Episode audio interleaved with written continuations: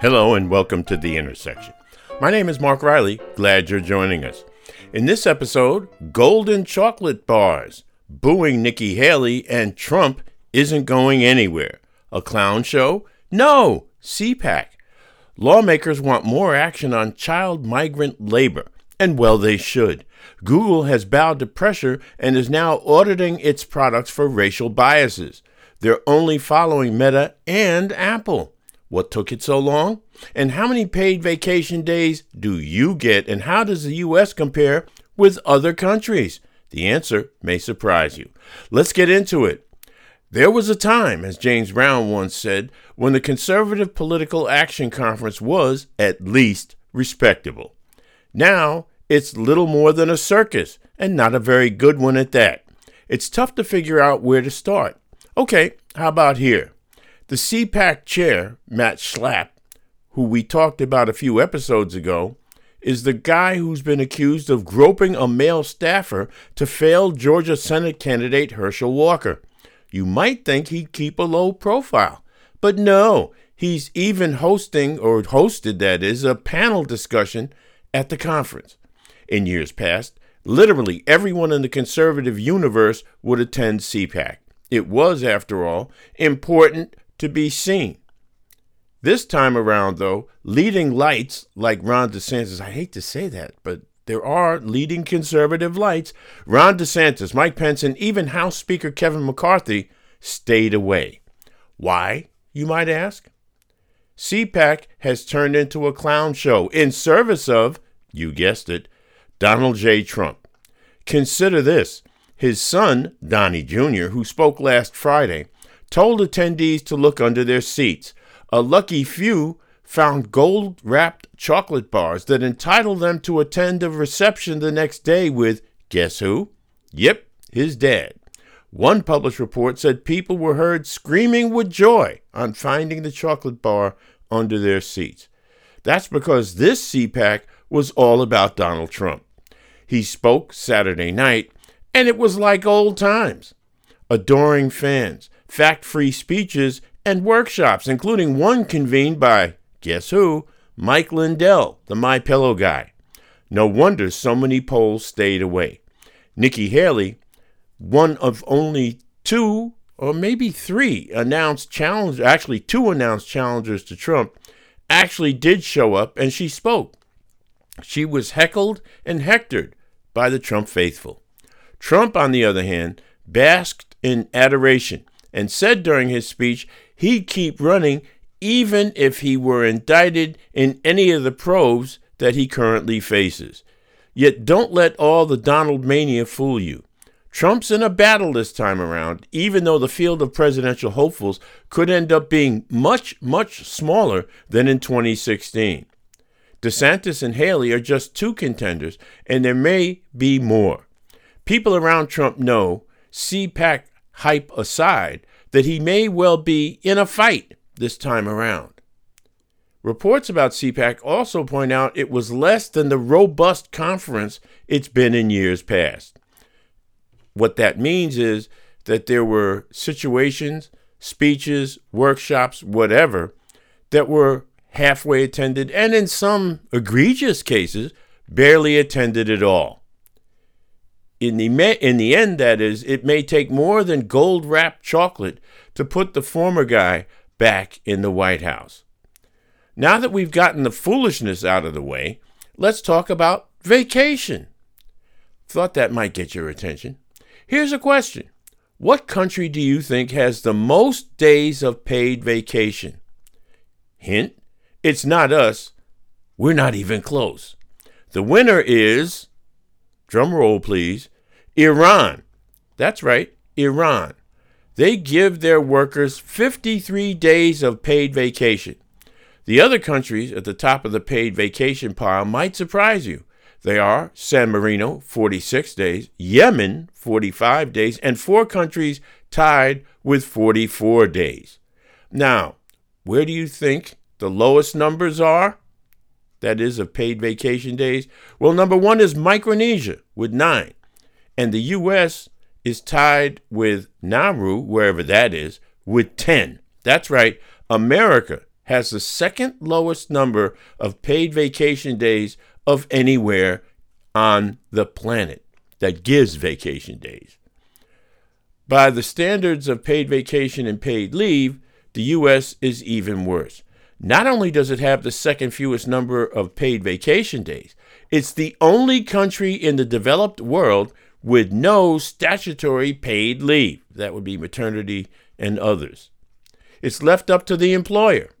What has that meant for, for example, maternity leave? The number of organizations offering it is at 35% last year. That's down from 53% two years ago. That's according to one survey, while another put the drop during that same period from 44% to 27%. No matter which survey you believe, that is a sorry, sorry record, especially for a country that is supposed to be leading the developed world. Some of this has to do with the pandemic, obviously. Yet every other country in the world experienced COVID 19. Maybe this is why so many people in the U.S. are complaining about their work life balance and doing something about it, much to the vexation, if there's such a word, of many U.S. employers.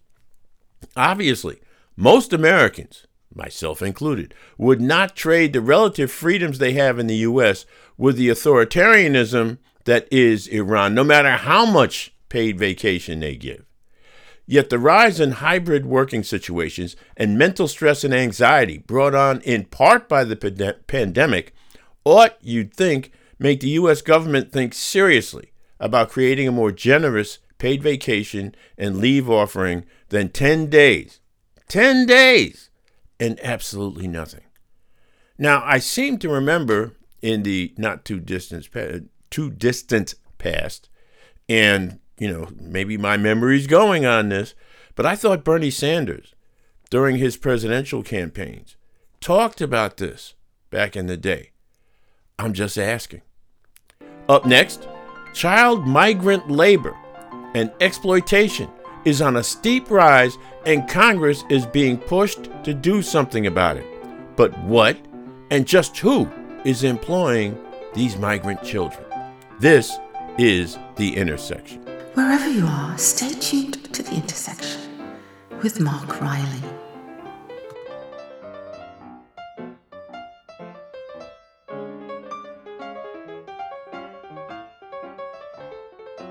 Welcome back to The Intersection. The exploitation of underage children is a national outrage. You know, many, many years ago in American history, young people, children, were exploited for their labor, paid very little, and made to work extraordinarily long hours. But that was supposed to be a long time ago in our history. Now, maybe not so much. It appears unscrupulous adults sponsor underage kids and compel them to work illegally. If it smells like a racket, that's what it is a racket. These are largely unaccompanied minors, and the adults take custody of them and farm them out to companies, who in some cases make them work long hours in dangerous conditions. It sounds familiar, depressingly familiar. Here's how this comes about the number of migrant children crossing the border into the U.S. has skyrocketed. There's no doubt about that. That's placed pressure on the Department of Health and Human Services to accommodate and find sponsors for them quickly. The New York Times did an investigation recently that showed labor trafficking is happening all around the country. Children are being placed in jobs that endanger their safety, and current laws are old and the fines are so low that for some companies, it becomes the cost of doing business. The Times expose has apparently spurred some lawmakers on both state and national levels to propose tougher vetting of sponsors and increased penalties for companies that hire and exploit migrant children. This is a good thing, but it shouldn't take a newspaper article for the agencies of government to do their jobs properly. There should have been thorough vetting, tough fines, and where appropriate, criminal prosecution to stop this in its tracks. The buck, sad to say, stops with the Biden administration. They're in charge of the agencies tasked to see to it that all children in this country, migrant or not, are not exploited in any way. If more resources are needed to be committed to vet sponsors and provide shelter for unaccompanied minors, so be it. The days of children being exposed to life threatening in- injuries should be well behind us. Well behind us. And we ought to see to it with some alacrity. In other words, fast. Because this is a national outrage. See, people don't understand sometimes how these sorts of things can get used by countries that America is not friendly with to point out when America points out something they're doing, like the Uyghurs with the Chinese or uh, the war in Ukraine with Russia, they turn right back around and say, look, look, migrant children coming into the United States are being exploited. They're working long hours for very little money, and it's a racket. And you know what? It's very difficult to argue with these countries. People might euphemistically call them our enemies when they make these kinds of points when they're true. And the bottom line is the only way to solve this problem is to crack down and crack down hard. The days of kids having to worry about and deal with this and have this be the new normal for these children coming into the United States. That time should be well, well behind us. Need to see to it and see to it quickly. And finally, Google follows the lead of other tech companies and re- releases that is an audit looking at how its policies impact civil rights and racial equity. About time. This is The Intersection. You're listening to the intersection of politics and culture with Mark Riley.